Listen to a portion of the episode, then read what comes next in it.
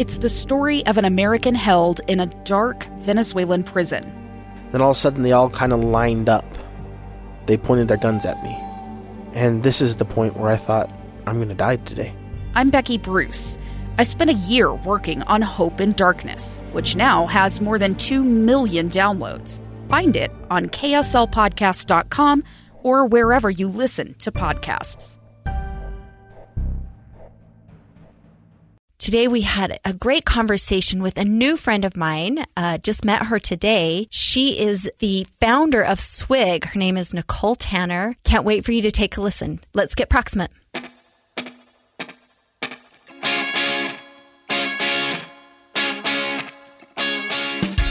Friends, and we have a guest here today that all of you probably will know, and if you don't know her personally by name, you will know her business.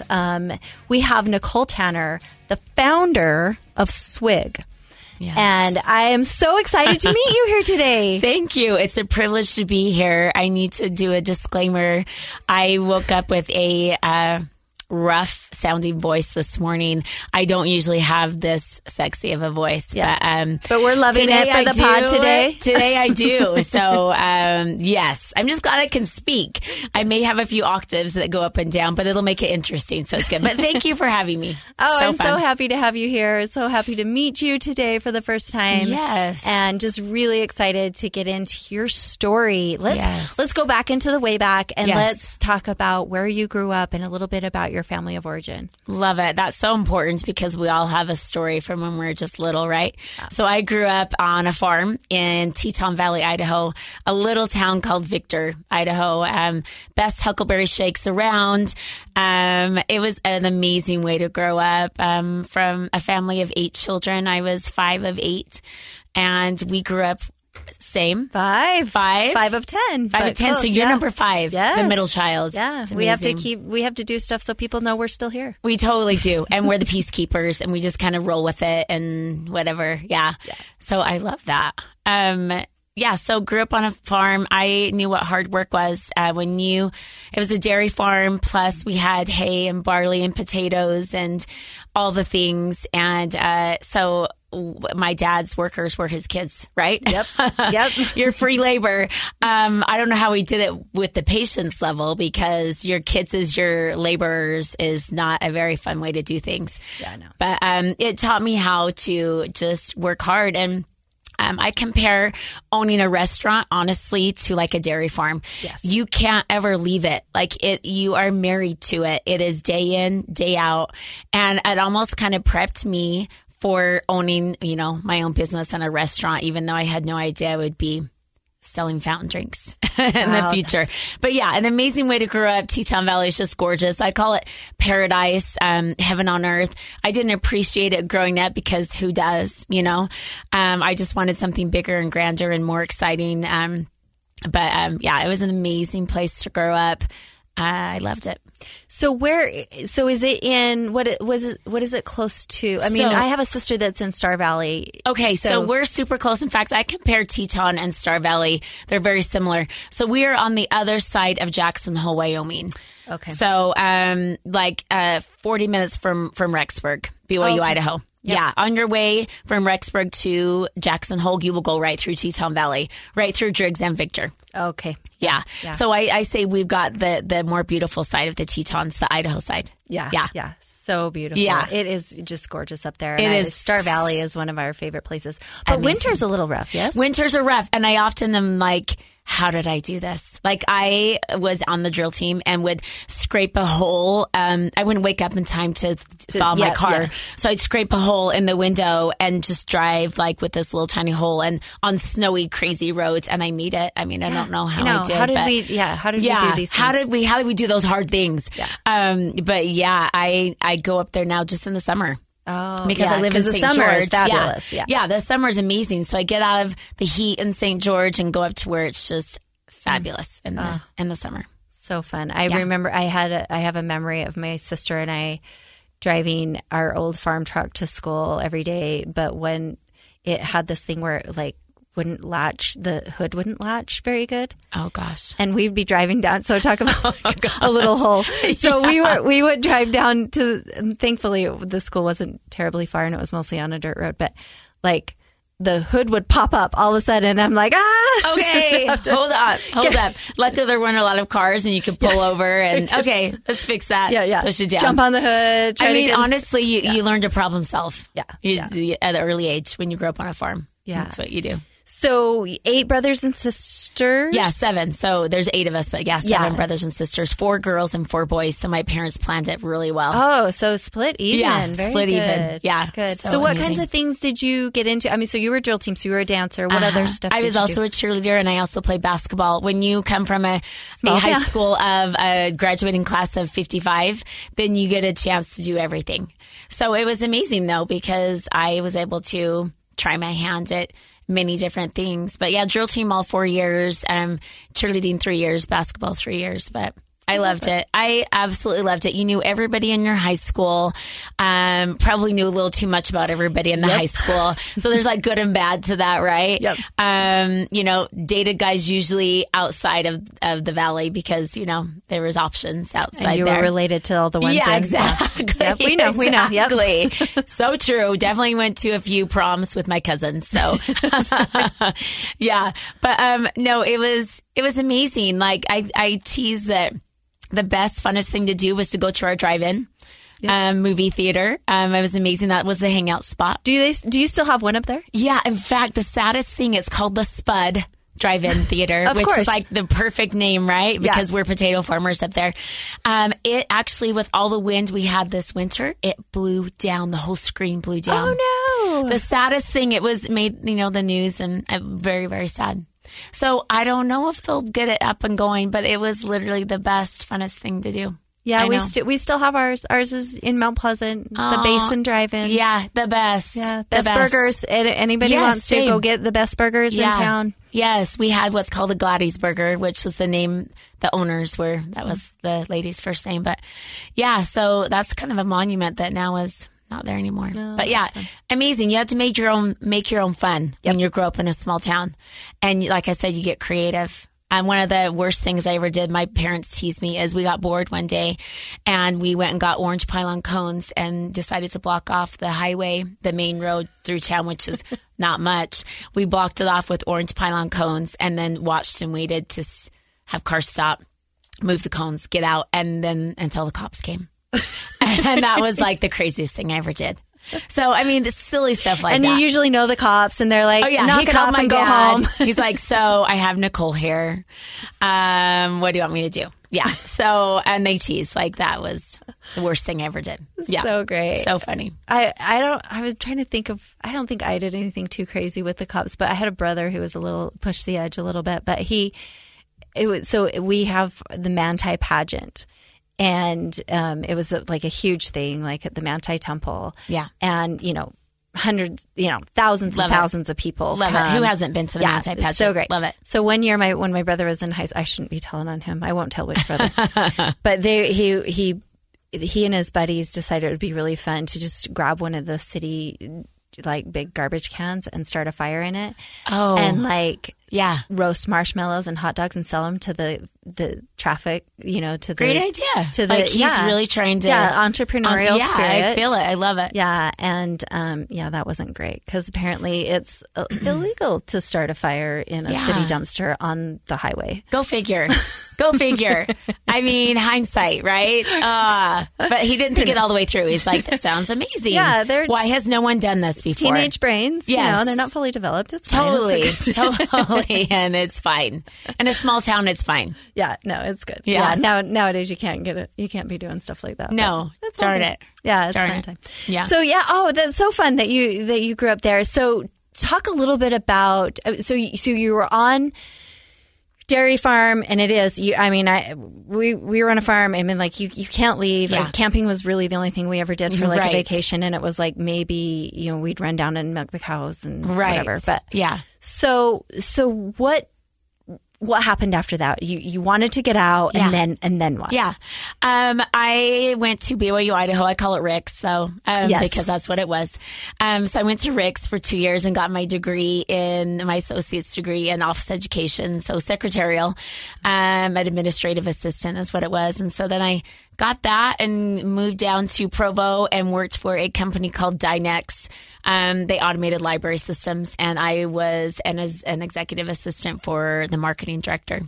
Okay. So I did that for a couple years and met my husband and got married, and then on from there. Have 5 beautiful children, 3 grandbabies. The grandma life is a good life. It's actually the best life. Way better than parenting. I've heard. It's amazing. And you love them like you love your kids. Yeah. In fact, even sometimes more. But they're nicer. Yeah. You don't have to do all the hard stuff. You just get to love on them and spoil them.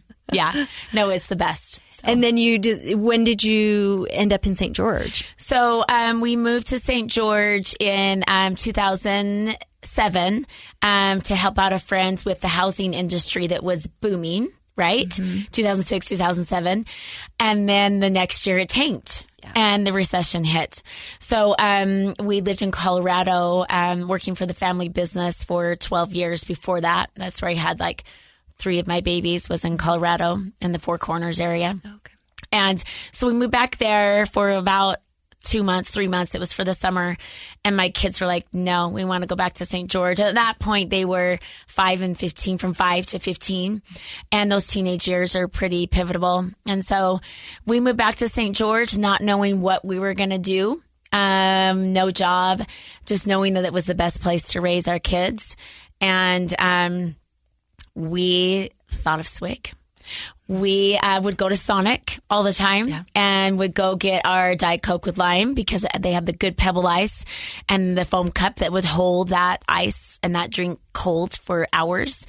And sometimes the line would be long and your cup would come out smelling like onions or burgers or fries. And you're like, okay, well, I guess this is the only option. Or you walk into your local gas station and get your drink fix there, your caffeine fix, and get out of your car, unbuckling all of your kids, taking the risk that they're not going to come out with chips and candy bars and all of that. And it's risky to go into a gas station with kids. Truly. Very risky. Yeah. So we just thought there's got to be a better way to get our drink fix, our caffeine fix. And why does this not exist out there? We couldn't see any other thing like it out there. And so honestly, that is how it all began. It's like, this is something that we would appreciate.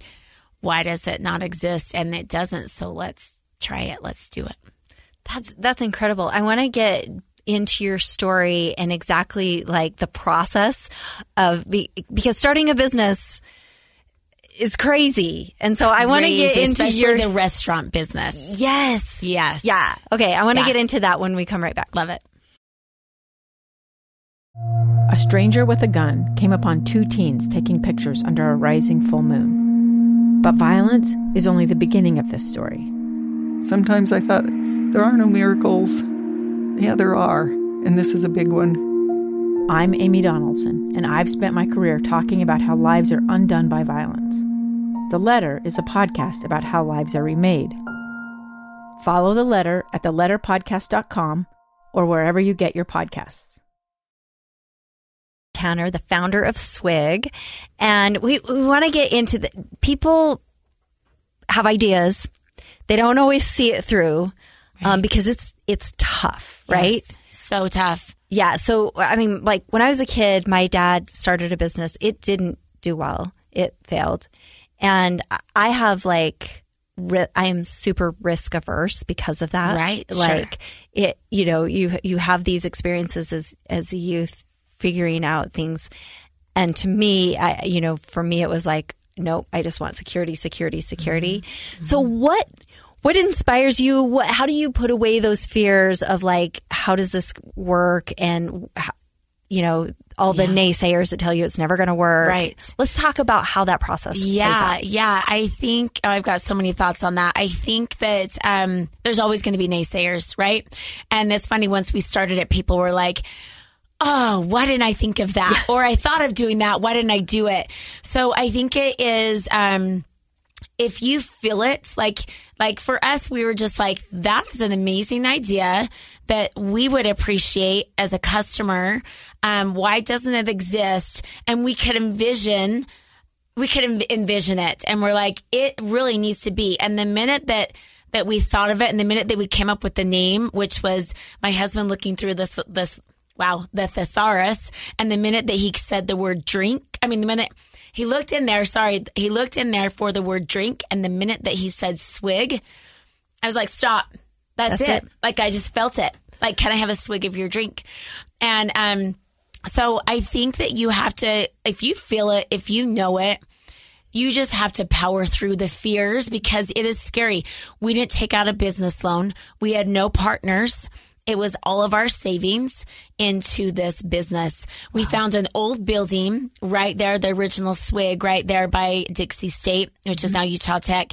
And it was a building that used to be a skate ramp park, had really ramps up the side of it. It was an old U-Haul place. It was owned by this gentleman that was like 85 years old, and we liked it because it had a huge parking lot, so we could envision cars wrapped around it, because that's where the vision of it going was this amazing drink stop that has an amazing drive-through that is fast, friendly, and a superior product. Those are our three core values that we still have today.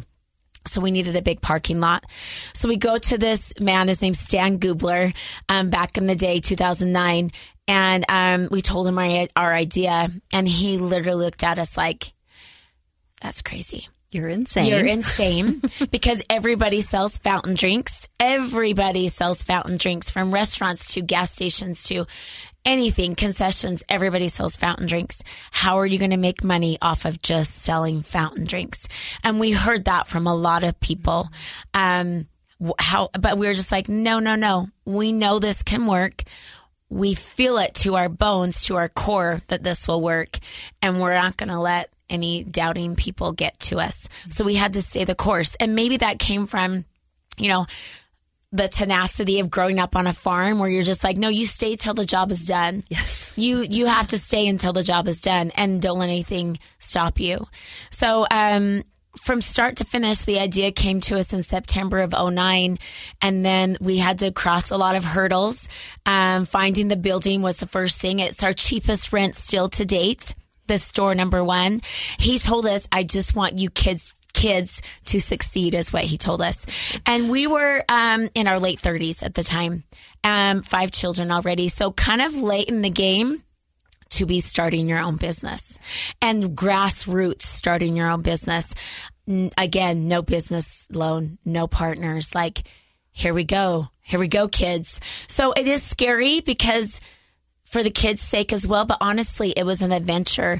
The kids were in it working with us. Our 2 oldest were 16 and 14, and then here we go. So we had 12 employees, and they were 2 of 12.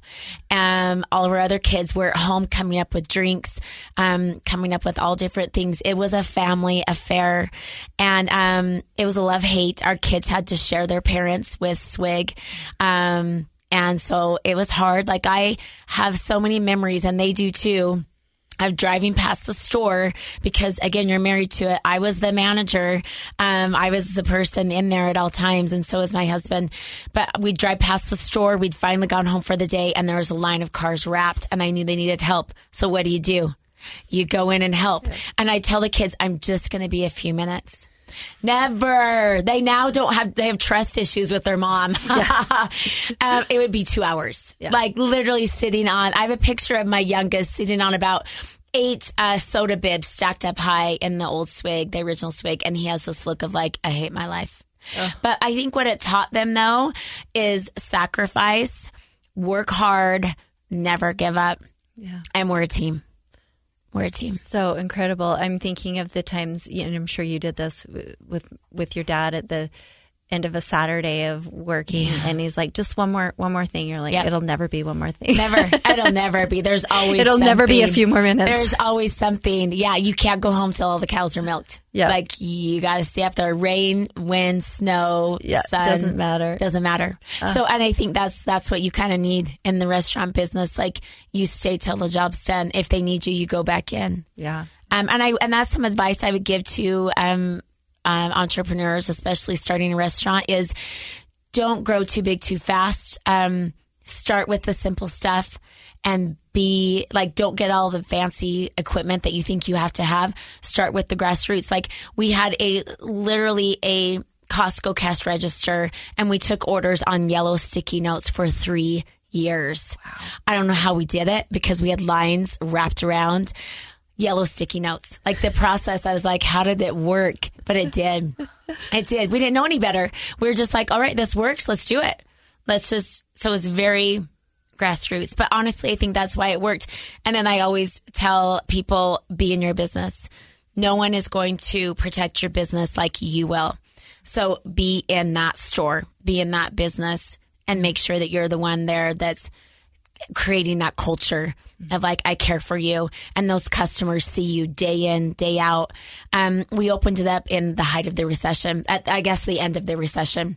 So it was the start of 2010. People had just lost their homes and their jobs, and weren't going out to dinner as much, but they were coming to do something for themselves, even if it was a drink and a cookie. Mm. So people thought we were crazy to open it up at the end of a recession. Like, that's very risky. But I honestly think it was the perfect time to do it, because they wanted to do something for themselves. And it's not something giant for themselves. No. It's just it's a drink. Couple dollars. Yeah. It's a couple dollars. Yep. And we wanted it to be the best part of their day. I wanted to know that customer. I wanted to know their name, their kids. I wanted to know their life. And we see them daily. So you want to create a connection. Swig is way more than just a drink. It is a connection with people. And that's what we wanted from the start, is I know you, I see you, I love you. That is what Swig is all about. And you get a good drink in the same time. I love that. So after that first store, and then it became quite successful, obviously. Yeah. And then, when along the path did you say, we've got to have more? We've got to franchise, or we've got to... What was that process like? So we aren't franchising yet. Okay. They're all corporate. They're all still owned. Yours. Okay. We just opened our 40th location, which is like so surreal when you go back to that's insane. Start of it all, of like, please, just one store work, please. Yeah. So we just opened our 40th location in Cedar City. But yeah, it was 3 years before we opened up our second location. Again, we took our time. Let's make sure this is really going to work. Again, no loans, no partners still. We had lines wrapped around the corner, and we opened our second location just a mile away from our first location in St. George. Okay. And it mainly was to relieve the lines of the first location. And this week after we opened it, we got featured on KUTV News as the place to hit for spring breakers. That was 2013, March. And it blew us out of the water. People now wanted to go see what this Swig thing was. And people coming on the freeway from California, Arizona, up to Utah, wherever, Idaho, spring breakers, like, they all had to come try out Swig. So people started approaching us, investors, and so we're like, you know what, let's grow this. Let's do it. Like, we're actually living the American dream of, like, your business is working and you can expand it. So we brought on partners that summer, mainly financial at that point, so that I could kind of step away from the day-to-day and be able to focus on opening. And what does that look like? How do we stamp out Swig now? How can we create the same culture and feel and experience in other locations? So we went up to Provo, right across from Cougar Stadium. It was a perfect location. It was an old Pizza Hut. Jimmy Osmond owns the building. Mm. He came to us and was like, I've heard of this Swig thing. I want to put a Swig here. And so... Location. And it's actually a great store for advertising, because people come from all over the world to see their kids that are going to school there. So it actually helped us in advertising as well. And then we opened up to 16 locations in 3 years after that. So we just started, because we were like, will Swig exist in a cold climate? That was kind of the question, because St. George is warm and sunny. And so it was a test for us. And within a week or two, we're like, gangbusters. Yes, it will. Yeah. So then we're like, let's go. Let's hit the gas. So then we went. So you just did your 40th, and you are in 4 states, 5 states? Yeah, 5 states. 5 states. So you're just starting in Texas. Yes, just started in Texas with many, many more to come. Our third location in Oklahoma City area next week in Norman, Oklahoma. So, and you know, it's interesting because it's mostly Mountain West except for Texas, right? Right. But we get franchise requests from all over the United States, let alone the world. Wow. Yeah, like all over. We aren't franchising yet because it's not quite ready for it. I want to make sure that those systems are all ironed out to where that franchisee will do well and the culture will stay the same. I'm curious because I know in Utah it's a little bit different culture, and we love soda because there's a large portion of people that don't drink coffee. Right. So there's a huge, I think, a replacement, which is soda. Yes. Are you seeing it be as successful in other states? Yes. Super good question. I get asked that a lot. I've had, we were on the Today Show, which is like crazy town, like phone call from NBC Universe. A real celebrity here on First Lady and Friends. Not even. I got a phone call that said NBC Universal a couple weeks ago. And I'm like, do I answer that? I answered. Is this a prank? Yeah. I'm like, come on. But, no, we are now catching, nationwide news because of our dirty soda, which is a whole nother topic. Yeah. But it's really dirty drinks. And so we have... explain a little bit of that. I know most people know what that is. Yes. But just explain what a dirty soda is. I love it. We've had dirty soda since day one. Yeah. We started getting competition, copycats. Yeah. Within like year 3, 2013, there started to be some competitors, and they were using that term. And every one of them, they were using the term. Even Maverick had it on their gas pumps for like... 6 months. But they were confusing the marketplace. So their coconut at Maverick, was not good. Yeah. And so people, if they got a dirty drink at Maverick, were not going to come to Swig and get a dirty drink because they thought that's what they were. Mm-hmm. So we trademarked the term dirty in Utah and a federal trademark. So we spent money and time getting it done to protect it, just because we knew, again, I could feel it. I was like, that dirty is going to mean something, and it does mean something. And lo and behold, 8 years later, there's this dirty soda, dirty drink trending all over TikTok, all over Instagram, literally millions of views about dirty drinks. And it is now, it's coined, dirty drinks can just mean like creamer or any add-in that you create, that you add to your soda. But you can add it to our sparkling water. We have water-based drink. We have sparkling water-based drinks that are actually make up about 25% of our sales. So we definitely are not just soda. We have our own energy drink that we created called Reviver. So think of us like a Sonic, Dutch Bros, Starbucks, all into like one, except we don't serve food, so your line will always be fast, and you can get any drink that you want at Swig. It is not just soda. It is customized drinks, your favorite drink made your way. But we get to have a lot of people that come just for our water-based drinks. Sparkling water is cool. If I'm going to drink any sparkling thing, it's going to be a Diet Coke, though. So, sparkling water is definitely. I think it's the state drink. Yeah, I would think. It honestly is. And you know what's funny? When we went to Texas and Oklahoma, it is not the state drink there.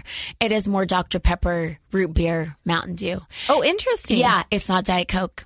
But we have done extremely well. We've landed so well. And I'm so proud of our business because I know it's going to go everywhere. People are just catching on to it because it is not just about that drink. It is that connection with that customer. They're coming from, we started selling sweet tea down in the South, Oklahoma and Texas, because they drink it. Yeah. So it's your drink destination, whether that is caffeine, sparkling water, energy drinks. We got you. We can customize that drink. And our Texas and Oklahoma stores are at the top of the pack already. And they've been open less than a year. Amazing. So the best is yet to come. So talk to me a little bit about you. You talk about the treats, because you got the drinks, but then I know the Swig cookies are a big thing as well. So how did that come about? Yeah, great question. So I knew I'm a baker. I don't bake hardly at all anymore. I mean, I do. It was special occasions. But I loved a good home-baked cookie. And there was a bakery down in St. George called Dutchman's. And so I went to the owner back when before we started, and I said, here's what we're going to do.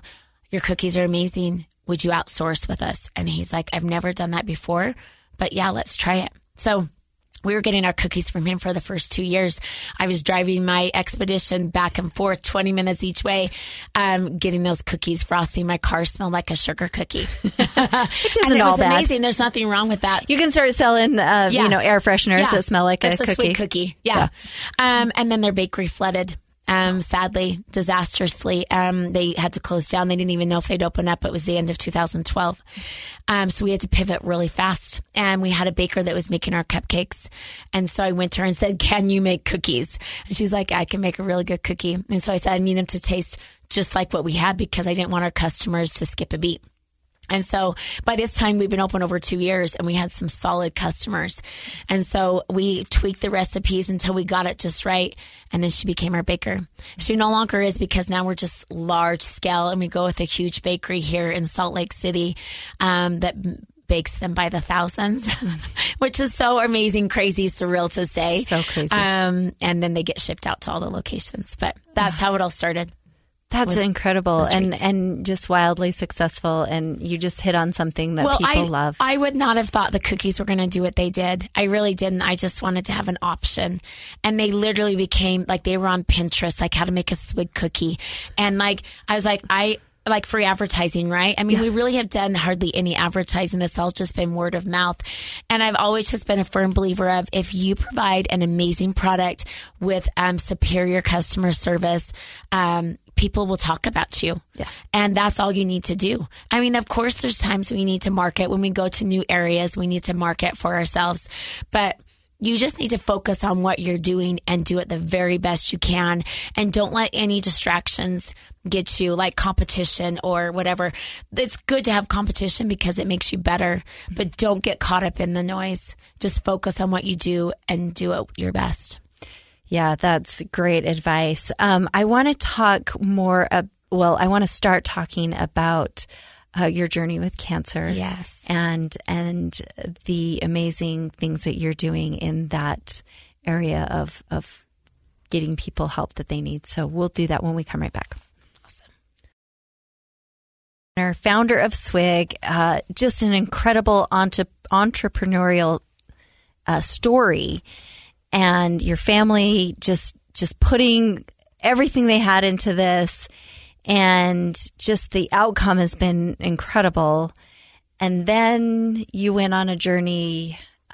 You were diagnosed with cancer. Tell us a little bit about that. So I was actually diagnosed with breast cancer before we started Swig. So I was 37 years old. Was prompted by a friend to go get a mammogram. No history in my family, no symptoms. She had just been, and I'd asked her, when do you think I should get one? She's like, I think everybody should get a baseline mammogram at 35 to know what their healthy breast tissue looks like. I said, okay, well, that's great, but no insurance. We were in between jobs. Yeah, I don't have any symptoms. I'm fine. She asked me 4 more times. And I was like, why are you asking me? She goes, will you just go do it? I said, okay, to a friend. I'm like, okay, if you'll stop asking me, yes, I will go do it. I was like, as I went to go get it done, well, I had to get permission from my OB. When I called them and said, I'd like to get, what do they even call it? Like it's not prescription, but authorization to go to the radiology and get a mammogram. And they said, why are you getting a mammogram? And I said, I don't know. I just feel like I should. They're like, okay, well, I had to pay out of pocket for it, which I'm like, that's fine. So I go make the appointment with the radiologist. Same question. Why are you getting a mammogram? I said, I don't know. Just felt like I needed to. Scheduled it. They were like 2 months out because it was nothing serious. The day of my mammogram, it snowed in St. George. It does not snow in St. George. So I got a phone call from the radiologist. It was being done out in Hurricane, which was about a 20-minute drive. out at the Instacare out there.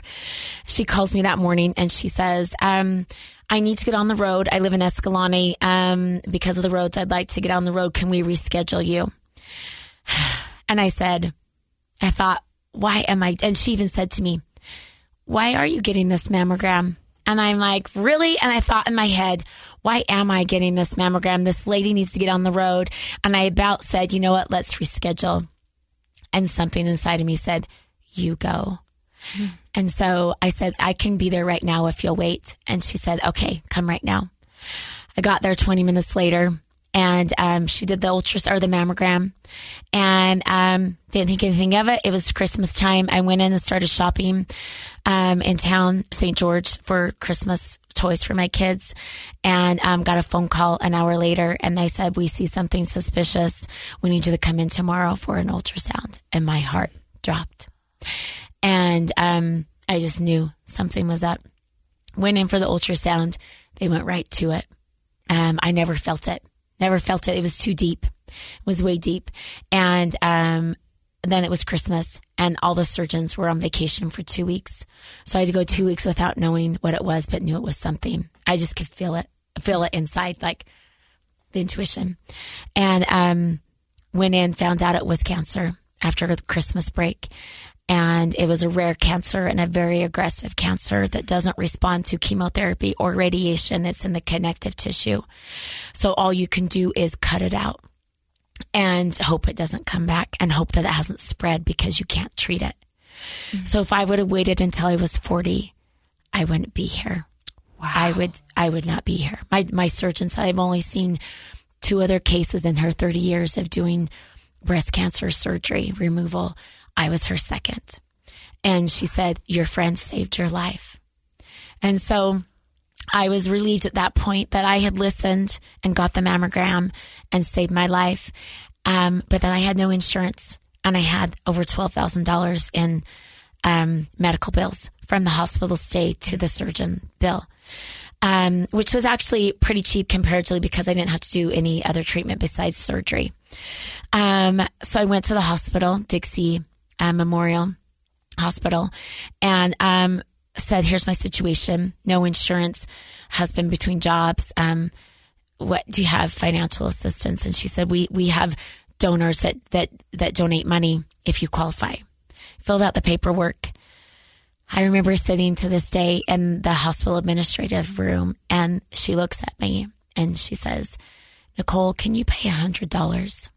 And with tears streaming down my face, I said, I can pay $100. And I wrote a check right there for $100. That's back in the day when you wrote checks. So I then had renewed life. We literally started Swig. That was January of 2009 when I was diagnosed. We started Swig April 2010. So it gave us renewed life. And lo and behold, did I ever think I could give back in the way that I did? When you're a cancer survivor, it's not something that you talk a lot about. You kind of keep it close to your heart. And now I wonder, like, are we serving well when we do that? Like, maybe we should be talking more about it and talking about our journey. And I'd opened up to our new partners, like back in 2019 about my cancer journey and how my medical bills were paid for. And then 2020 hit. The pandemic. And we were one of the fortunate restaurants that didn't just survive, but we thrived. I was going to say, because you have a drive-through. So we were essential for those moms that are now teachers and for those healthcare workers that are working day in, day out. We became super busy. And so we wanted to give back after being so blessed through those few months that we had to pivot and go really hard. And so he said to me, my partner, Nicole, didn't you have breast cancer and weren't your medical bills paid for? And I said, oh yeah. I told him the story again. He's like, that's what we're doing. We are going to give back and we're going to give back exactly that way. And so we came up with the term Save the Cups, which is just the best. It honestly is like, perfect. Like, save those cups and then we sell drinks in cups. Like, you couldn't have found a better, coin term. So, so now we help women that have been diagnosed with breast cancer We help them pay for their medical bills because it is the very last thing that they are thinking of. They are just focused on saving their lives. That is it. They're focused on their kids, their families, and going through the hard process of all the treatment. And then we come in and we lift that medical debt weight, and it's a weight, mm-hmm. and we lift it. And so the first year we did it, we raised. Now, it's not me. It is our customers. I'm just the voice behind it. The customers are the ones raising this money. They're the ones coming through the lines, buying the drinks. One is my drink. It's the founder. We came up with it for Save the Cups. I've been getting it forever. And I'm like, the world needs to know that this drink exists because it's amazing. Tell me about the drink. What's in it? It's Diet Coke with sugar-free coconut syrup, fresh lime, and coconut cream. Oh, that sounds fabulous. Yeah. Right? Like, why did we not name it before now? I'm all about lime and coconut. Yeah, right? Are you kidding me? Feel like you're on a beach somewhere. Yeah. Fabulous. So you can buy those. There's that drink, and then there's usually like a water-based drink that we term for like a breast cancer term of like the Unbreakable or the Fighter. And so you can buy those drinks, or you can buy stickers that we sell. That's all through the month of October. We also have T-shirts. We have tumblers. Or you can just donate. We've had customers come in and donated $1,000 right in that line. The first year, we raised $161,000. Incredible. That we were able to give back all of it to women. The second year, we had some supply chain issues with tumblers, right? 2021, that was the story of our lives.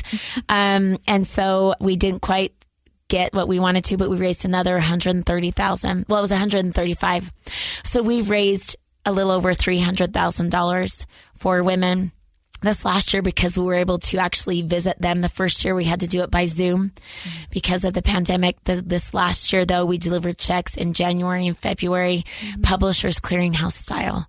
So I show up to their houses. They don't know we're coming with these big checks. We surprised one girl. She was 29 when she was diagnosed at her bridal shower. Yeah. Talk about a tearjerker. We're all bawling. These women have lost their hair. They are going through chemo. They've had mastectomies.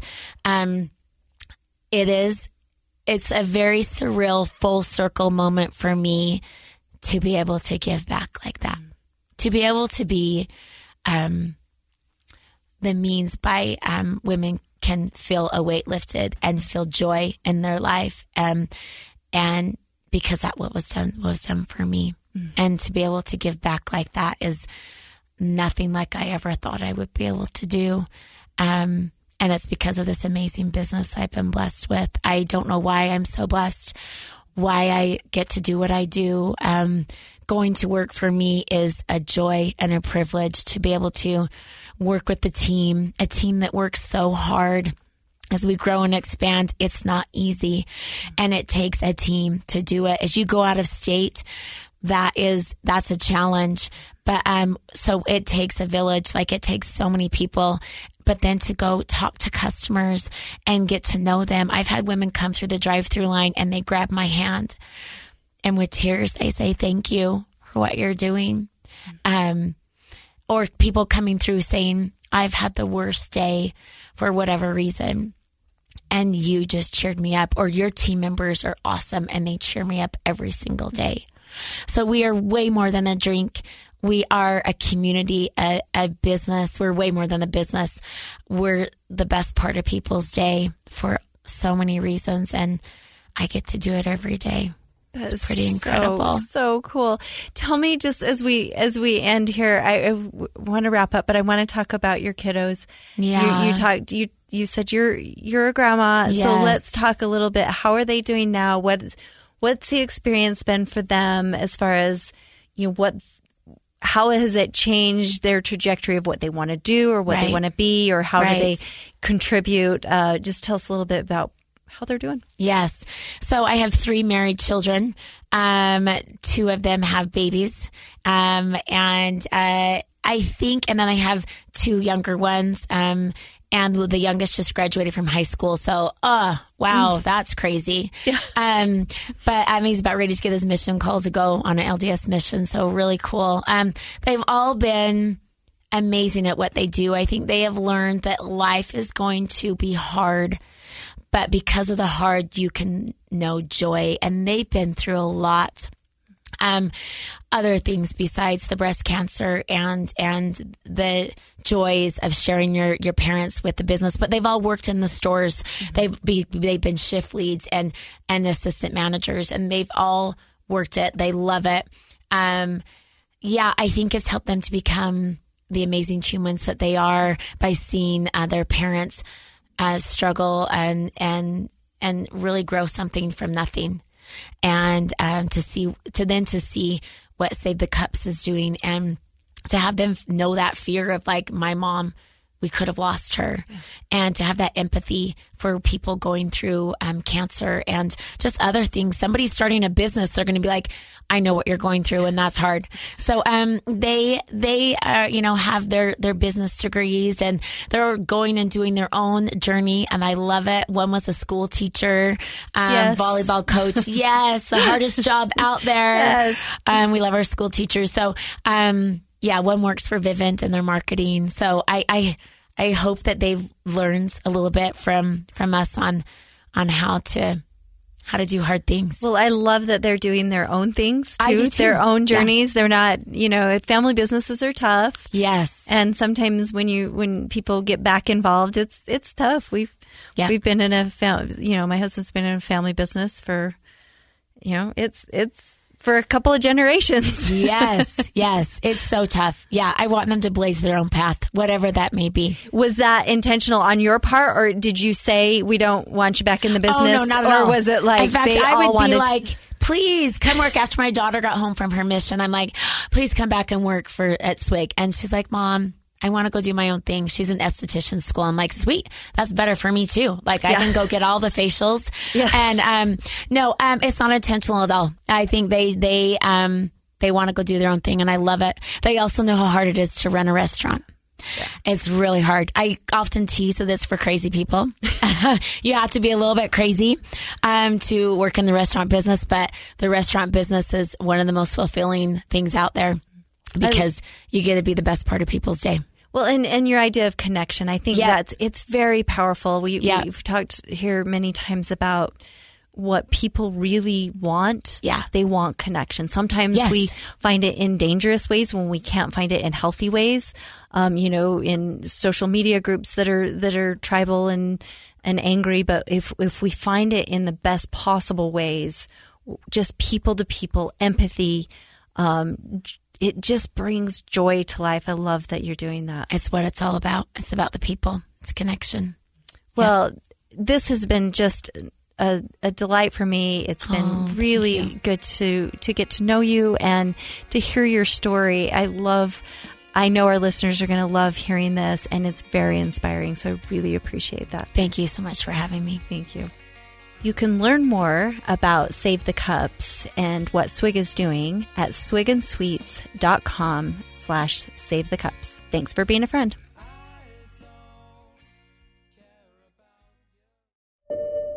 I'm Dave Cawley, investigative journalist and host of the podcast Cold. In October of 1985, a woman named Cherie Warren left work at a busy Salt Lake City office to meet her estranged husband at a downtown auto dealership. She never made it home. Cherie's car surfaced weeks later in Las Vegas, in the parking lot of a hotel casino. No one knows how it got there. Strange. It was strange. Both Cherie's estranged husband and her boyfriend raised suspicion for investigators. I kind of thought that he might have done something. But no arrests were ever made. In Cold Season 3, we dig into double lives, make new connections in the case, and examine the difficulty raised by reasonable doubt. We want answers just as much as anyone else. They have creeps like that now, too, so nothing's changed. That's the new Cold Season 3, The Search for Cherie, now available anywhere you get your podcasts.